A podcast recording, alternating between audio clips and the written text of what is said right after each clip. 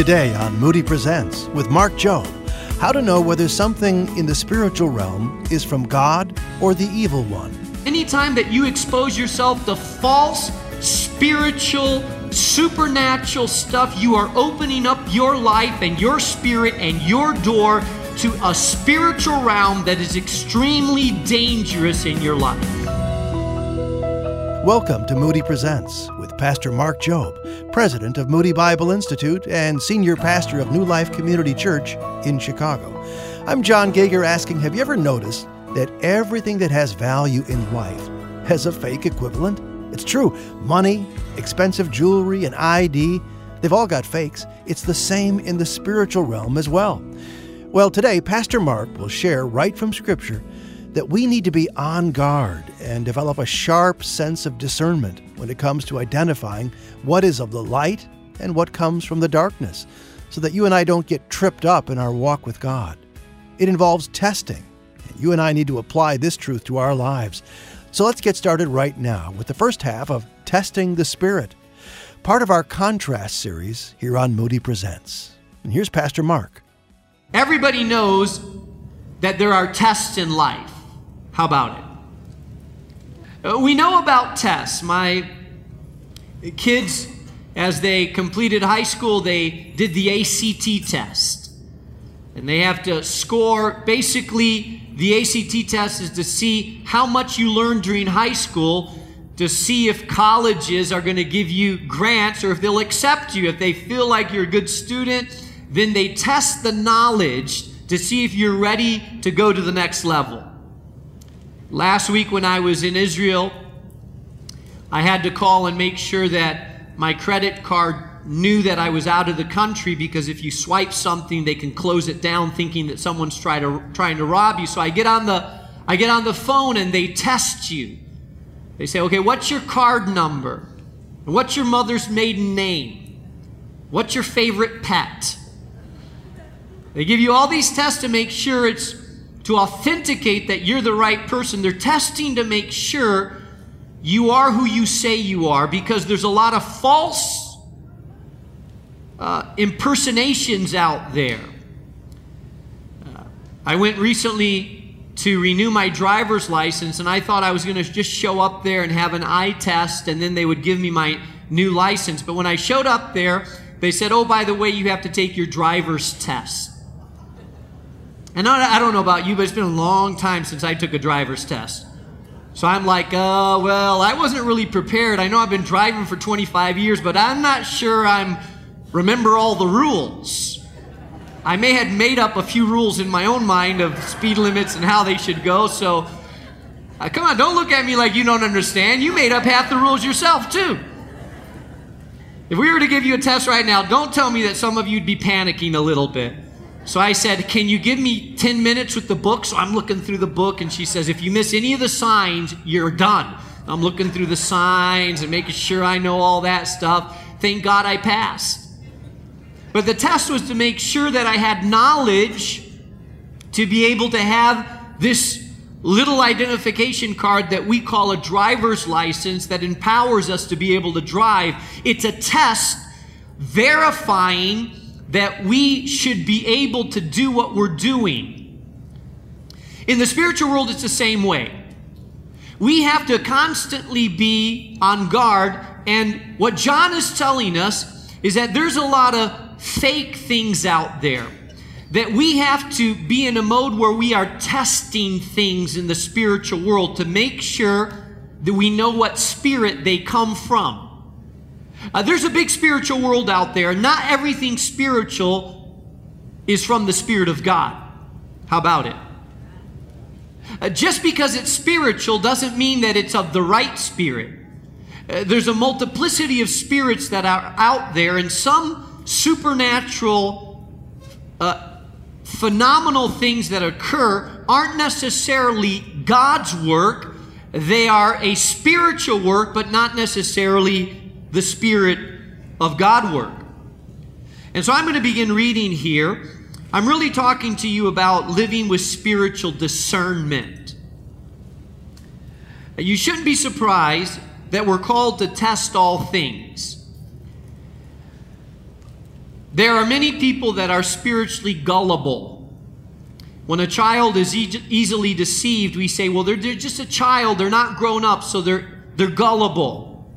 That's why parents teach children hey, when a stranger offers you a candy or says, Come in, I lost my puppy in my car, could you come in and look for it? You say, Don't be gullible. You, you, you can't believe everyone that comes, not everybody that comes up to you is a nice person. And not everybody that offers you something should you take it. And when we protect our children because we believe that they're still gullible, they haven't developed the discerning skills as, as mature people to discern between what is bad and what is good because they're still young. And John is talking to believers and he's telling them, you cannot live in spiritual immaturity in which you are spiritually gullible. You have to learn to discern what is of God and what is not of God. Uh, you have to learn to be able to tell the difference between the spirit of light and the spirit of darkness, or you also will be sucked in to destructive deceptions that could derail you spiritually. So, all of us here, no matter if you're young in the Lord or older in the Lord, part of the challenge that you have and part of your obligation, if you're going to stay healthy in God, is that you have to cons- consistently be testing the spirits. Uh, we call that discernment. And I'm going to begin reading in verse 1 of John chapter 4, verse 1 through 7. I'm reading out of the New International Version. It says, Dear friends, do not believe every spirit, but test the spirits to see whether they are from God, because many false prophets have gone out into the world. This is how you recognize the Spirit of God. Every spirit that acknowledges that Jesus Christ has come in the flesh is from God. But every spirit that does not acknowledge Jesus is not from God. This is the spirit of the Antichrist, which you have heard is coming, and even now is already in the world. Verse 4 You, dear children, are from God and have overcome them, because the one who is in you is greater than the one who's in the world. They are from the world and therefore speak from the viewpoint of the world, and the world listens to them. We are from God, and whoever knows God listens to us. But whoever is not from God does not listen to us. This is how we recognize the spirit of truth and the spirit of falsehood. So, as I challenge you to live in discernment, I'm going to point out to you four things that are characteristic of people that live in a discerning way. Not everybody here is going to make it to the next decade spiritually. The Bible predicts that some will fall away. Jesus had 12, one fell away. There are forces in this world that we live in, people and influences that will try to derail you. Even as I speak today, some of you and I don't know who or where or how, but some of you are being influenced by forces outside. It may be a relationship, it may be a teaching, it may be something in, your life that is really working to derail you from your spiritual life, to take you off track. And it doesn't come in blatantly, it usually comes in very subtly. Because if deception comes in clearly, we recognize it. But when it comes in the back door, we are more susceptible. If the thief comes in the daytime knocking on the front door, we look through the window and he's got a dark mask and a name tag that says thief, then of course we don't let him in. But that's not how they usually come. They come subtly. They come when we don't expect them. They come where we're not looking, and that's how they enter into the household. And deception functions the same way. So John is talking to uh, these believers, and you can imagine this older, wrinkled, experienced Apostle John, who the Bible says he called himself the one that the Lord loved. He's Jesus' first cousin. His mother, Salome, uh, sisters with Mary. He's lived a lot. All the other apostles have died by this time. He's still alive. He walked with Jesus. He's this older grandfather figure full of wisdom, full of the Spirit, has seen what other people haven't seen. He's walked with Jesus in a close way like many haven't seen. And he's writing to these believers and he says to them, Dear friends, with that gravelly voice of an elderly person, dear friends do not believe every spirit. I love that, dear friends. It's a, it's a term of endearment. There's a tenderness there. He's not rebuking them, exhorting them. He's not chastising them. He's speaking them to them like a grandfather would speak to his young children. He says, Beloved or dear friends, do not believe every spirit. Literally, it means stop believing every spirit. Uh, don't be gullible. Uh, not every spiritual experience or every demonstration of spiritual power is from God. Uh, there are historical accounts of people who've had visions and uh, I know I grew up in Europe, and there's places in Europe where they've set up shrines because someone had a vision of some angel or some spiritual being, and they have a vision of it. And people come from all over to touch the waters or kiss it or pray there. And people ask me, well, Pastor, did that happen? Or was it made up in their mind? Is it real? Is it of God? And I'm going to tell you this listen, not every vision is a vision from God. The Bible says that the angel, that, that Satan comes as an angel of light, uh, sometimes to deceive and entrap us. Well, Paul said, though an angel from heaven were to appear and preach to you a different gospel than what you've already learned, then let that angel be accursed. If you had some experience and you're in your room at night and an angel shows up to you, an angel of light, and you look around and pinch yourself and say, Wow, I'm really having a vision. And this angel appears to you and says, You have been chosen. You say, Me? Wow, I kind of knew I was already special. Feeds into your ego a little bit and says, You know what?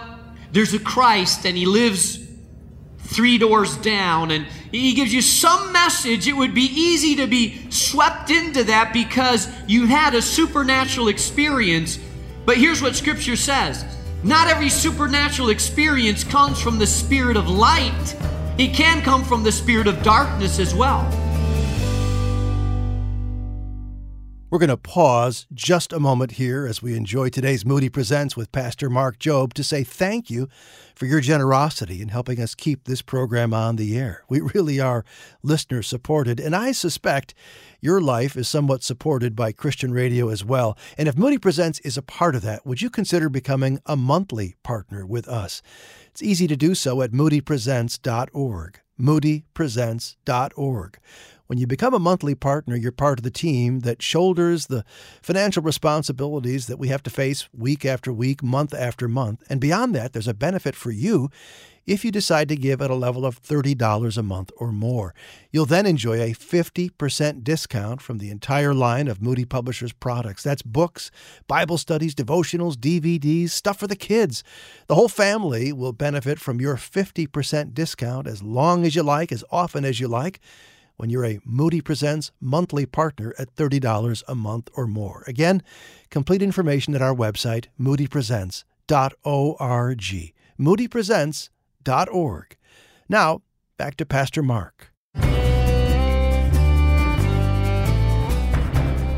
Everything in the light is imitated by the darkness. Everything that God does is imitated by the other side the kingdom of darkness, everything. There are people that are sucked into cults and false religions because they think that they're loved. They get involved in a group of people and people surround them and embrace them and you're a part of us. And why? Because in the kingdom of God there's love, so therefore it's going to be imitated in the kingdom of darkness, but it's usually more like control than it is authentic love. Every miracle that God did was always counterfeited somehow in the kingdom of darkness. Do you remember when Moses was called of God to set the people of Israel free? That everything that Moses did, the magicians, the sorcerers imitated it the same way. Do you remember that? He threw his rod on the floor, turned into a snake. The, the, the sorcerer said, We know how to do that. And they did the same thing. Everything that's of God will be imitated in the darkness because that's how counterfeit works. If there is a dollar bill that has value, there will always be imitation of that dollar bill. If gold has value, there'll always be false gold. If silver has value, there'll always be fake silver. In the kingdom of God, you have what's true, what's authentic, and you'll always have variations of imitations of what's authentic. And so, what John is telling us is we need to be discerning people. We have to know what is true and what is not true. We have to discern between what is authentic and what is not authentic. A good example of this is if you remember in the book of Acts, Acts chapter 16, the apostle Paul and Silas were preaching the gospel.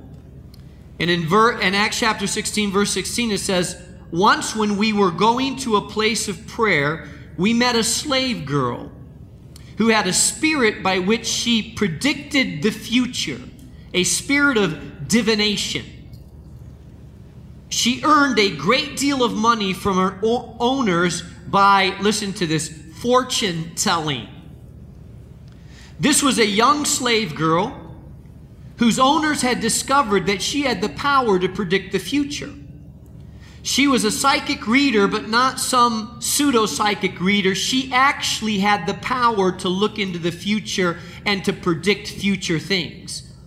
People would come to her and she would have these spiritual experiences and have images of the future, and she would speak about the future and tell them, foretell the future. And her reputation had grown, and so her owners made a lot of profit off of selling her services of predicting the future to people that wanted them. Now you say, was it true? Yes, it was true. She had the power, the ability, the spirit of divination the ability to somehow look into the future and predict many of the things to come. And when the Apostle Paul and Silas were preaching the gospel, she followed them around and she would say, These are men of God.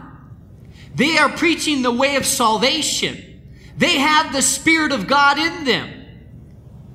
And day after day, she followed them, predicting that they were men of God. And finally, one day, the Bible says that Paul had had enough and he turned to her and he said, Spirit, I tell you, come out of her. And immediately that spirit of divination left this woman. And when the spirit left this woman, she lost her ability to predict the future. Her owners were upset that their money making scheme was no longer profitable. And as a result of this, they had Paul and Silas arrested, beaten, and put in prison. Why? Sometimes you mess with the spiritual world, and it's not until it messes with their pocketbook that it gets dangerous. Now, some of us here would be gullible and we would say, one time going to someone like this, and I'm sure if you talk to this young slave girl and say, Well, how do you predict the future? And she would say, Well, God gives me the ability to predict the future. And we'd say, Oh, God does, huh? Great. Well, could you put your hand on my head? And I'm really trying to figure out who I'm going to date next year. So, you know, you tell me. Is he good looking? Good money? Okay, I thought he was. And many of us are so gullible that when something like that would happen and someone was able to predict the future, we would be sucked into it and believe it. Why? Because it's supernatural. We can't explain it. And so we'd be gullible into feel, thinking that if we can't explain it and it's supernatural, that's of God. And John is saying not everything in the spirit world, even the supernatural things are of God. And we have to be discerning how they operate.